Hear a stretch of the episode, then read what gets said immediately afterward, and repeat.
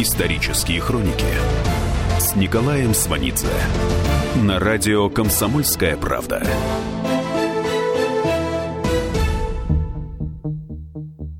Год 1982. Маргарет Тэтчер. Поздней осенью 82-го умер Брежнев. За полтора месяца до смерти он съездил в Баку в связи с награждением Азербайджана орденом Ленина. Выступая в Баку 26 сентября 1982 года, Брежнев перепутал папки с речами. Речи писал Александр Бовин. Бовин вспоминает. Речь, подготовленную для партактива, Брежнев стал читать на торжественном заседании, то есть не хвалить стал, а ругать. Это была последняя речь Леонида Ильича. 3 ноября 1982 года Андропов говорит Бовину, что Брежнев по телефону дал указание ему, Андропову, заниматься кадрами, вести заседание Политбюро и секретариата ЦК. Бовин пишет, Юрий Владимирович, то есть Андропов, после этих слов поднял указательный палец. Власть переменилась. Через неделю после этого разговора, 10 ноября, Брежнев умирает. Премьер-министр Великобритании Маргарет Тэтчер на похороны Брежнева не приехала. Это следствие ввода советских войск в Афганистан. Тэтчер тогда однозначно поддержала Соединенные Штаты Америки в их крайне негативной реакции на советские действия. Правда, от США на похороны Брежнева приехали вице-президент Буш и госсекретарь Хейг. Но Тэтчер, несмотря на свою последовательную, тесную дружбу с США, в Москве не было – Кроме того, премьер-министр Тэтчер в 1982 году демонстрирует свою независимость в экономической ситуации, возникшей с участием Англии, СССР и США. Советский посол Великобритании Попов вспоминает, что в 1982 году во время одной из встреч с ним Тэтчер проявила определенный интерес к развитию экономических отношений с СССР. Новая позиция премьер-министра Тэтчер отражает настроение английского бизнеса, который заинтересован в советском рынке. Как раз в это время в СССР начинается строительство газопровода Уренгой-Ужгород в целях продажи советского газа в страны Западной Европы. В этом проекте задействована английская фирма, которая должна поставить турбины и компрессоры.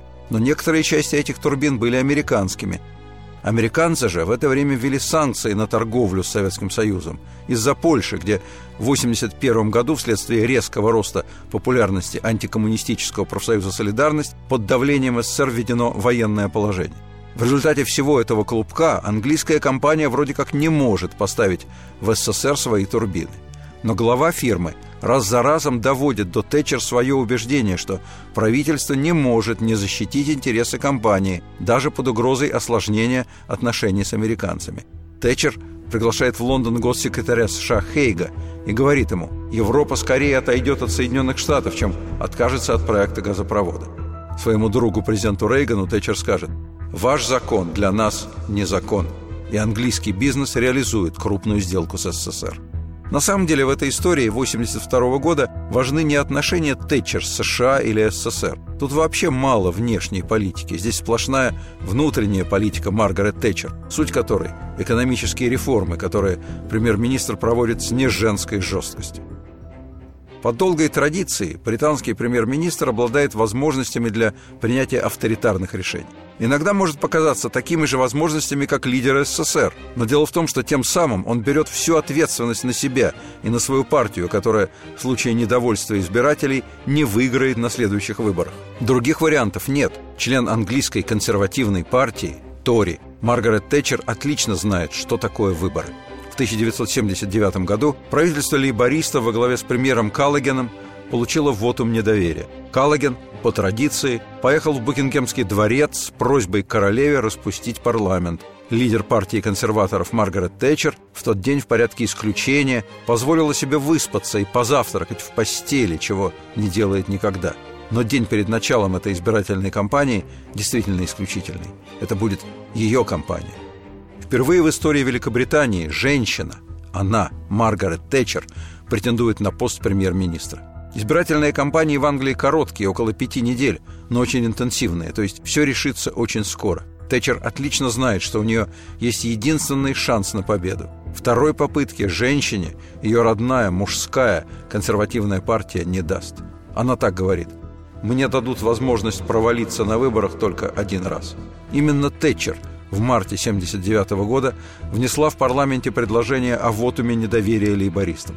В тот день шла невероятно ожесточенная перепалка. Жесткие дебаты в парламенте – это норма жизни, единственно возможный способ существования правящей и оппозиционной партии, веками отработанной в стране конституционной монархии. Монарший отблеск в самом титуле, который имеет парламентская оппозиция, официальная оппозиция Ее Величества. К 1979 году Маргарет Тэтчер уже 4 года как возглавляет оппозицию Ее Величества. Это не игрушки. Для начала хотя бы потому, что надо было стать лидером одной из ведущих партий Великобритании. В 1975 году, за два месяца до голосования на пост председателя консервативной партии, Тэтчер даже не выдвигала свою кандидатуру. Это занятие кажется ей бесперспективным. В интервью в 1975 году она говорит, пройдут годы и годы, прежде чем женщина либо возглавит партию, либо станет премьер-министром. Не похоже, чтобы это произошло на моем веку. То есть незадолго до выборов она считает себя непроходной по половому признаку, что вполне справедливо, потому что Тори очень мужская партия. Все эти истории про мужские клубы, про политические деловые разговоры за сигарой – это про Тори. Кроме половых ограничений, в борьбе за лидерство в партии существуют другие. Традиционно на высший пост могут претендовать кандидаты, ранее занимавшие так называемые «большие посты» – министры иностранных дел, министры финансов или министры внутренних дел. Имеются в виду посты как в обычном, так и в теневом кабинете. Название «теневой кабинет» в английском политическом смысле не следует уподоблять словечком типа «серый кардинал». Теневой кабинет – это официальная ежедневная форма работы оппозиции Ее Величества и превосходная школа для работы в правительстве в случае победы партии на выборах. В теневом кабинете Тэтчер овладела всевозможными бюджетными тонкостями, занимая вторую по значению должность в Министерстве финансов. Через два года работы она назначена в теневое Министерство топлива и энергетики. Электроэнергетика, нефть и газ становятся ее коньком. Она получает пост теневого министра энергетики, потом теневого министра транспорта, дальше министра образования. Она становится опытной и опасной. Со всем дотошным накопленным знанием, великолепной памятью она в парламенте наваливается на действующих министров. Министру финансов, лейбористу Каллогену, она со смехом заявляет «Вам надо бы пригласить в советники женщину». Ветераны Тори обращают на нее внимание. У нее исключительные способности и первоклассный ум. Тренинг в парламенте идет постоянно. Она вспоминает. Сколько раз бывало, я подготовлю 20-минутную речь с изложением сложных финансовых хитросплетений. И тут мой начальник, теневой министр финансов Ян Маклеод, в самый последний момент, когда я уже встаю, говорит, у вас всего три минуты и ни секунды и больше. Боже ты мой, как тут было не научиться выбирать самое главное и сразу переходить к делу? И все это происходит не в вялой обстановке, а в зале, где все готовы к бою, владеют ораторским искусством, остроумием до сарказма и умением набирать политические очки. Кроме того, у нее был опыт в действующем правительстве. На скромной должности, но назначение она получила очень быстро после избрания в парламент. Это был младший министерский пост в Министерстве по делам пенсий и государственного страхования. Тэтчер сказала тогда сестре, когда тебе предлагают должность, ты или берешь ее, или выходишь из игры. Этот скромный пост предложил ей премьер-министр. Премьер-министром от консервативной партии тогда был Макмиллан. Тот самый, который приезжал в СССР в конце февраля 1959 года и катался с Хрущевым в санях. Как раз вскоре после визита Макмиллана в СССР Тэтчер и попадает в парламент. Ее близнецам в это время пять лет – они родились, когда Маргарет Тэтчер получала второе юридическое образование. По первому образованию, полученному в Оксфорде, она химик. Сначала Тэтчер не хотела избираться в парламент до того, как дети пойдут в школу, но потом передумала. Она начинает подыскивать округ, где может выставить свою кандидатуру на дополнительных выборах. На заседании отборочных комитетов она ходит упорно, как актриса на кастинг. Наконец ее утверждают в округе Финчли. Продолжение через несколько минут. Исторические хроники Николаем Сванидзе на радио «Комсомольская правда».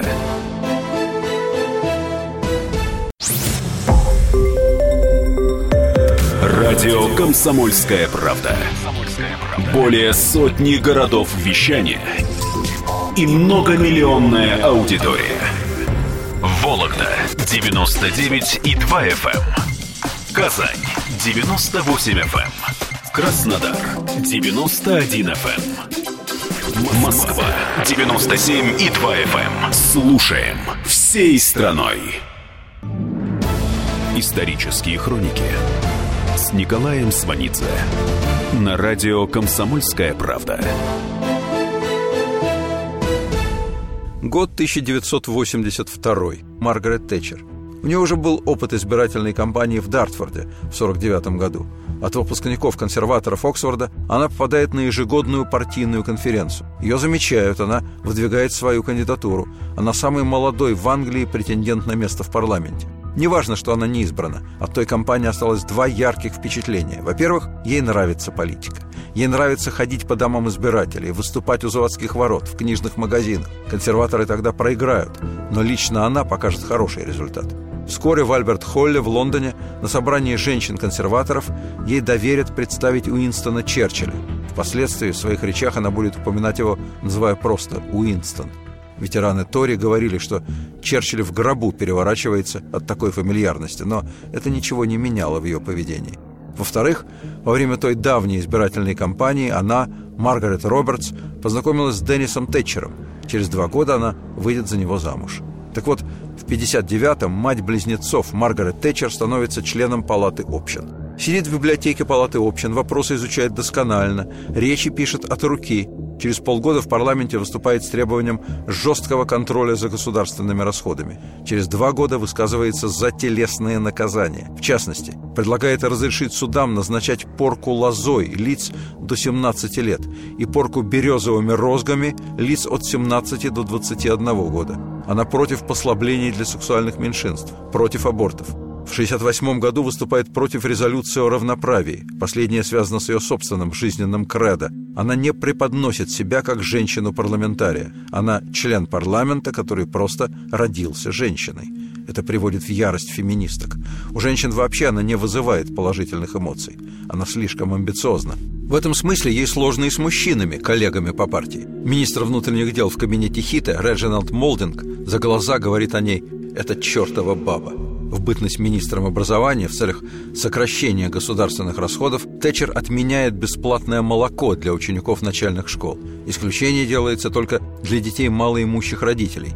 Им молоко сохраняют. Тэтчер говорит, я исхожу из того, что большинство родителей способны заплатить за молоко, а задача государства – обеспечить то, за что они заплатить не могут. Она осуществит перестройку пяти сотен старых еще викторианских школ, увеличит число детских садов, усовершенствует технические школы, но в массовом сознании укрепляется абсолютно негативный образ Тэтчер. В памяти останутся демонстрации с плакатами «Тэтчер Милк Снетчер», то есть «Тэтчер – похитительница молока».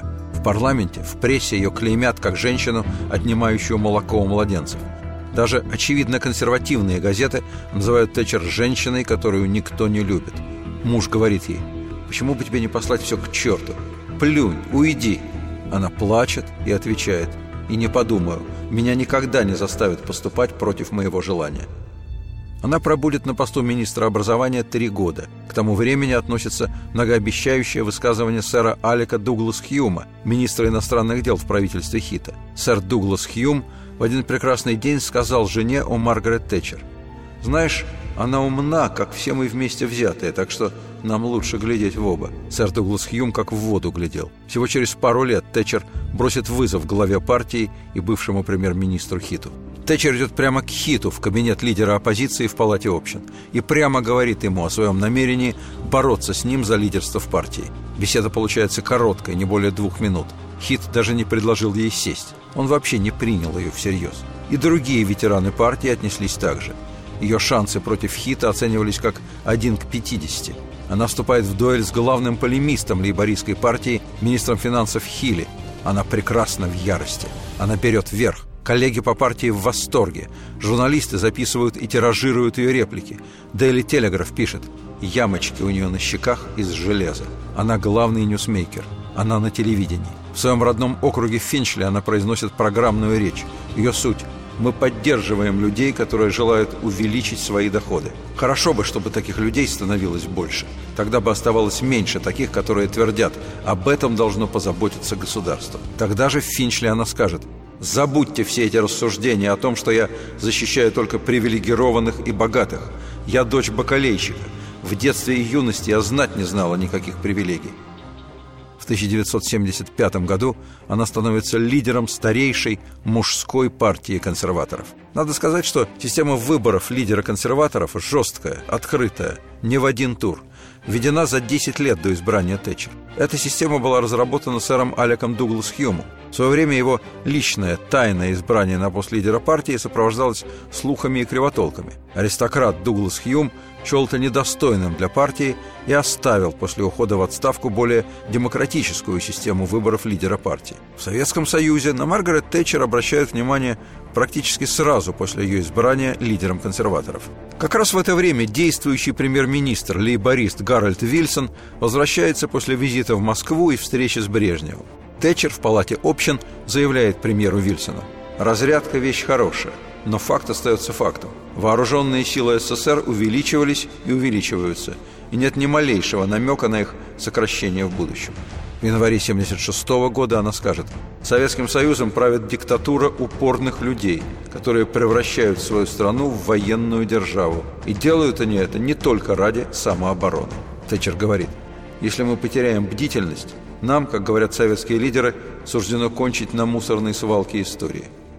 Эта речь Тэтчер производит сильнейшее впечатление на советское руководство. В СССР она еще за три года до избрания премьером получает невероятную рекламу. ТАСС называет ее поджигательницей холодной войны. В «Крокодиле» она изображена как злая ведьма Запада, летящая на метле над зданием парламента. Но щедрее всех оказывается газета «Красная звезда». Она называет Тэтчер «Железная леди». С этим титулом она и пойдет на выборы в 1979 году. Русские прозвали меня «железная леди».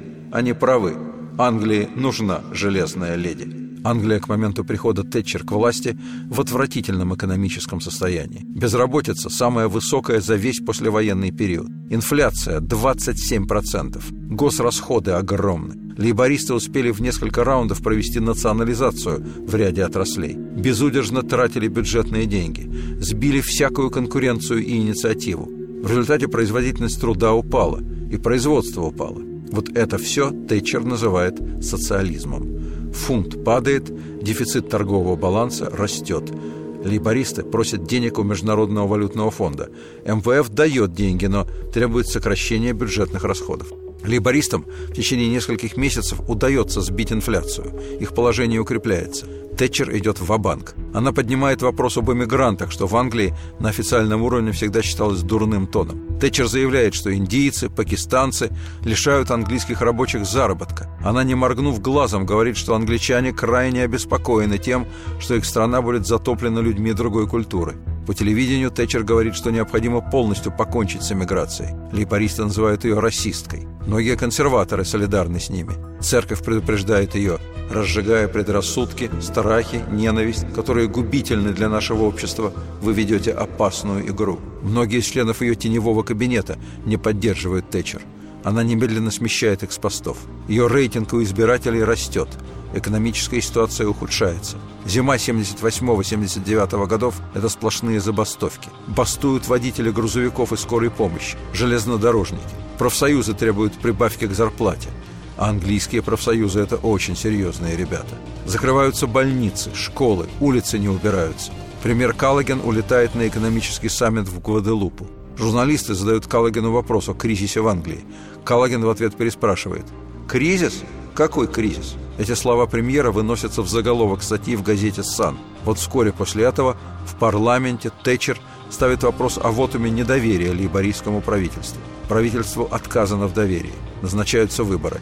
Тэтчер постоянно выступает, встает рано, ложится поздно. От перевозбуждения не может заснуть. Но, по всеобщему мнению, чем дальше, тем лучше выглядит. Она говорит, если выкачивать все средства у процветающих фирм, чтобы помогать фирмам, хромающим на обе ноги, слишком немногие будут создавать богатство и слишком многие потреблять его. Она говорит, грядут перемены. Скатывание к социалистическому государству будет прекращено, начнется подъем обратно. В ином случае, говорит Тэтчер, мы рискуем стать сноской в книгах по истории, слабым воспоминанием о прибрежном острове, затерянном в мгле веков. Это предупреждение Маргарет Тэтчер на самом деле лишено преувеличения. Однако подтвердить это суждено не Англии, а совсем другой стране – СССР, который в 1979 году находится в куда более глубоком кризисе, но которому никто из руководства не предлагает никакой программы. Отсутствие в СССР реальных выборов, осмысленной смены власти, исключают сам факт появления какой-либо внятной программы. Развитие страны подменено борьбой за личную власть.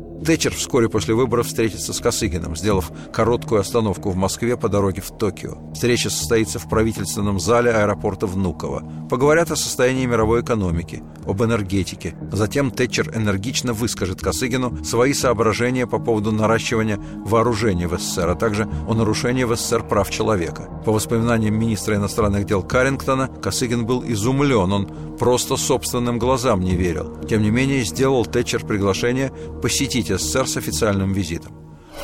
Продолжение через несколько минут. Исторические хроники с Николаем Сванидзе на радио «Комсомольская правда».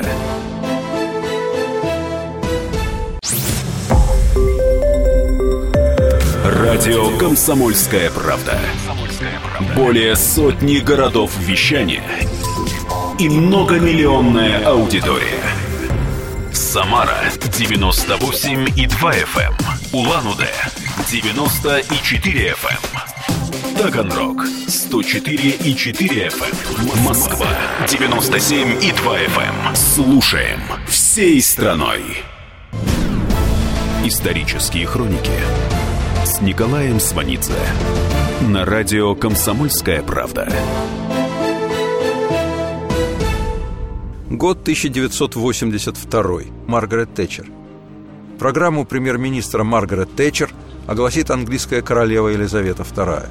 Реализация программы начинается сходу, с принятием нового жесткого бюджета. Сокращаются государственные расходы на жилищное строительство, образование, энергетику, транспорт, а также на субсидирование промышленности. Оппозиция встречает бюджет криками «измена». Сокращение госфинансирования резко увеличивает безработицу парламент приходят мешки писем, обвиняющих Тэтчер в безжалостности. Кроме того, инфляция, с которой собирались бороться, подскакивает. Все, от оппозиции до населения и части консерваторов, уверены, что эта политика не будет долгой.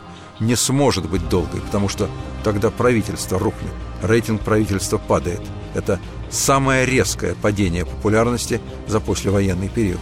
Через полтора года премьерства Тэтчер безработица достигает 10%. Она не намерена отступать. В том числе не намерена за деньги налогоплательщиков сохранять нерентабельные предприятия. Да, безработица огромна, она знает, но уже запускаются программы переквалификации рабочих. Кроме того, она чувствует приток адреналина от схваток в парламенте. Она говорит, Сознание того, что дважды в неделю я должна отвечать на вопросы в парламенте, способствует тому, что я гораздо лучше отдаю себе отчет в политических проблемах. Одновременно с сокращением госфинансирования вторая часть программы Тэтчер – снижение налогов, чтобы промотивировать бизнес. Это для нее главное. Она говорит, что лучшая сиделка у постели больного – та, которая в нужный момент скажет «ну-ка, встряхнитесь, вам пора уже спустить ноги с постели и сделать несколько самостоятельных шагов» но при снижении подоходного налога увеличен налог на добавленную стоимость, что означает как удорожание пинты пива, так и увеличение цены Роллс-Ройса. Повышенные налоги введены на потребление сигарет, спиртного и на бензин. Ее личный рейтинг падает. Но это не мешает ей вывести из своего правительства тех, кто с ней не согласен. В 1981 году в партии только 44% за то, чтобы Тэтчер оставалась лидером. И только 35% считают, что она сможет выиграть следующие выборы. Даже Чемберлен во время Мюнхенского сговора с Гитлером в 1938 году имел рейтинг чуть больше, чем Тэтчер в начале реформ. Правда, Черчилль, независимо от рейтинга Чемберлена, назвал Мюнхенское соглашение полным и абсолютным поражением. 1938-м некоторые из британских официальных лиц в ответ назвали Черчилля поджигателем войны. Скоро трезвость в Англии восторжествует, и Чемберлен, вступивший в сговор с Гитлером, в дальнейшем будет считаться национальным позором. Исторические хроники с Николаем Сванидзе на радио «Комсомольская правда». Второй срок премьерства Тэтчер жестче первого. Задачи сформулированы просто. Закрыть около 40 нерентабельных шахт и лишить профсоюза их влияния. Прежде всего, профсоюз шахтеров. На самом деле, это грандиозный вызов. В послевоенный период профсоюзы имеют невероятное влияние. Они воюют как с консерваторами, так и с лейбористами. Они требуют постоянных прибавок к зарплате, особенно на нерентабельных предприятиях. Выходят на длительные многотысячные забастовки и добиваются своего от государства. Прибавки к зарплате разгоняют инфляцию. Нефть, газ и атомная энергетика уже давно выиграли в конкуренции с углем. Но шахтеры и профсоюз угольщиков сохраняют особое положение. И тут Тэтчер объявляет на всю страну. Шахты будут закрыты, они нерентабельны. Пол Маккартни пишет антитетчеровскую песню «All My Trials» о бедных и безработных. Начинается мощнейшая забастовка. Стоимость непроизведенной продукции за это время составляет 3,5 миллиарда фунтов. Британский фунт падает. Тэтчер и не думает об урегулировании конфликта. Начинаются открытые стычки между бастующими и полицией. Полиция применяет слезоточивый газ. Через 51 неделю рядовые забастовщики прекращают борьбу. Профсоюз заканчивает забастовку. Шахты закрыты. Оставшиеся шахты модернизированы. Часть шахтеров отправлена на пенсию, другие переквалифицированы. На это идут государственные деньги, под жестким контролем. Тэтчер не отдает рабочий класс на откуп лейбористам. Она утверждает, что отныне эта социальная группа – объект соперничества партий. Модернизация экономики в этом смысле работает на Тэтчер. Бизнес, простимулированный премьер-министром, демонстрирует динамизм, склонность к здоровому риску и технологическим прорывам. Новые высокотехнологичные отрасли потребляют более молодых работников, которых не интересуют проблемы классовой борьбы. Результаты жестких реформ Тэтчер дают о себе знать раньше, чем она предполагала. В 1984-м уже идут разговоры об экономическом буме. Тэтчер не останавливается и продолжает курс на ограничение государственного предпринимательства. Начинается приватизация ранее национализированных отраслей.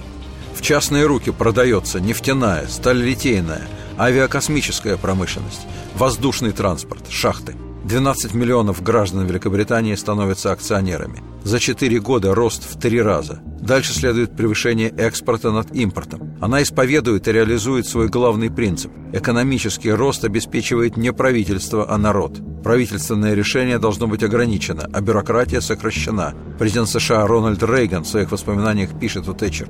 Она была тверда в своем намерении не давать правительству сидеть на шее населения и черпать из его кошельков. Все, что может правительство, это поощрить людей, использовать их предприимчивость и оживить в них дух предпринимательства, а потом уйти с дороги и не мешать.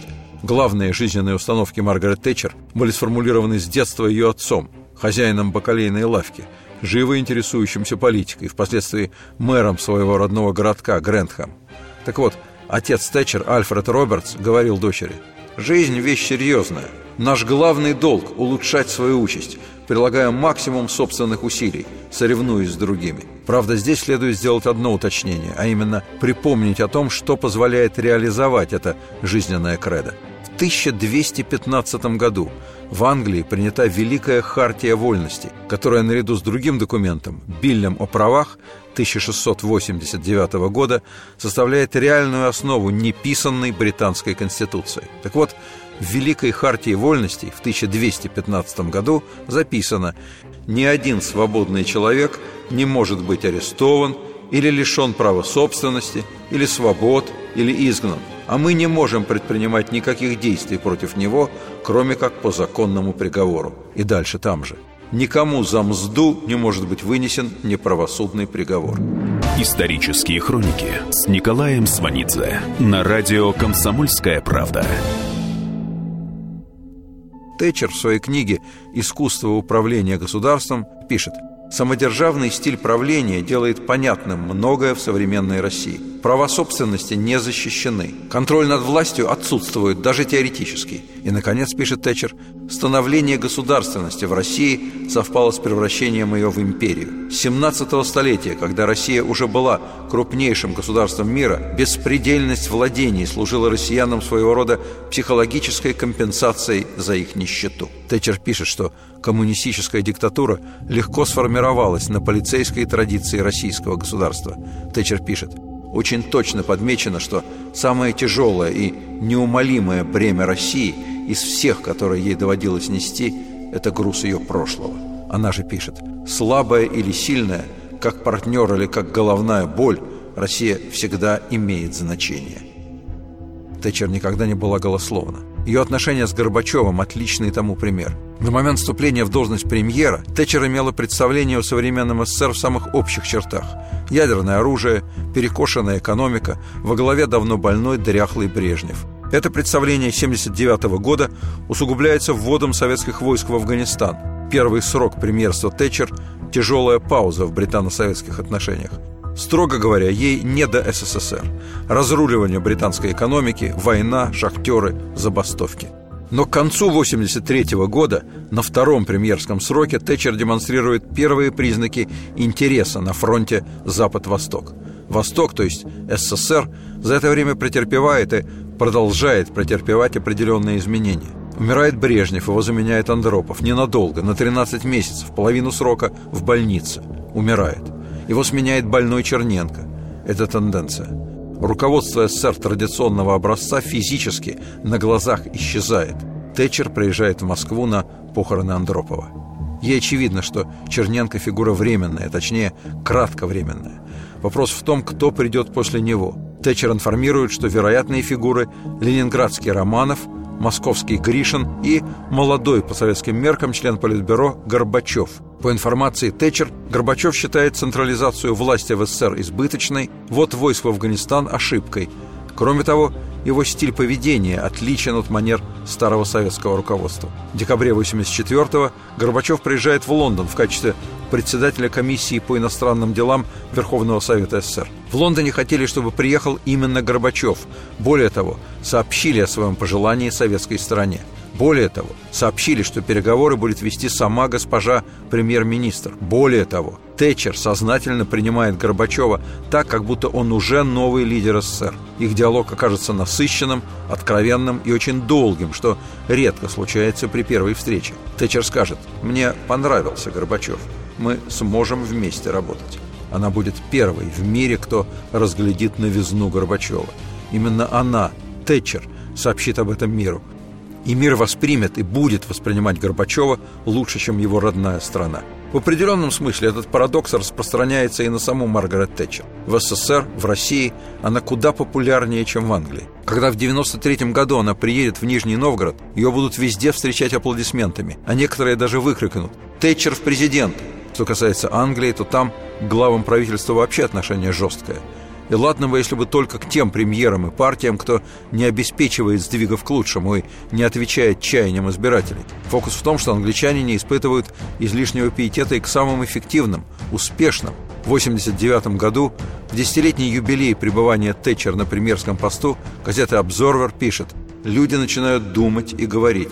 Спасибо, Маргарет, вы сделали важное дело, которое нужно было сделать, и которое никто другой не смог бы сделать, но теперь страна нуждается в другом лидере. В десятилетний юбилей премьерства Тэтчер это мнение разделяет большинство избирателей, которые избрали Тэтчер и вместе с ней пережили кризис. Пол Маккартни в одном из интервью просто говорит «Она мне надоела». Советский посол в Лондоне Попов пишет Бесспорным было, что за время правления Тэтчер жизнь британцев улучшилась. При этом после 10 лет успешного для Англии премьерства Тэтчер только 2% англичан выражают удовлетворение ее экономической политикой, хотя 75% ценят ее решительность и энергию. Британцы после жестких оздоровительных мер хотят социальной защиты. Они уже смотрят в сторону оппозиции. Это нормально. И что важно, даже члены консервативной партии полагают, что Тэтчер – великолепный премьер, но 10 лет – вполне достаточный срок. Советский посол Великобритании Попов в своей книге о Тэтчер напишет «Демократические общества не слишком склонны к тому, чтобы власть в течение долгого времени находилась в руках одного лидера, пусть даже выдающегося – это уже приближается к диктатуре или автократии. В 1945 году, после окончания Второй мировой войны, англичане были непреклонны даже в отношении Уинстона Черчилля, приведшего Британию к победе. Посредством голосования англичане сказали Черчиллю «Хватит, вы сделали свое дело и должны уйти». Исторические хроники с Николаем Сванидзе на радио «Комсомольская правда».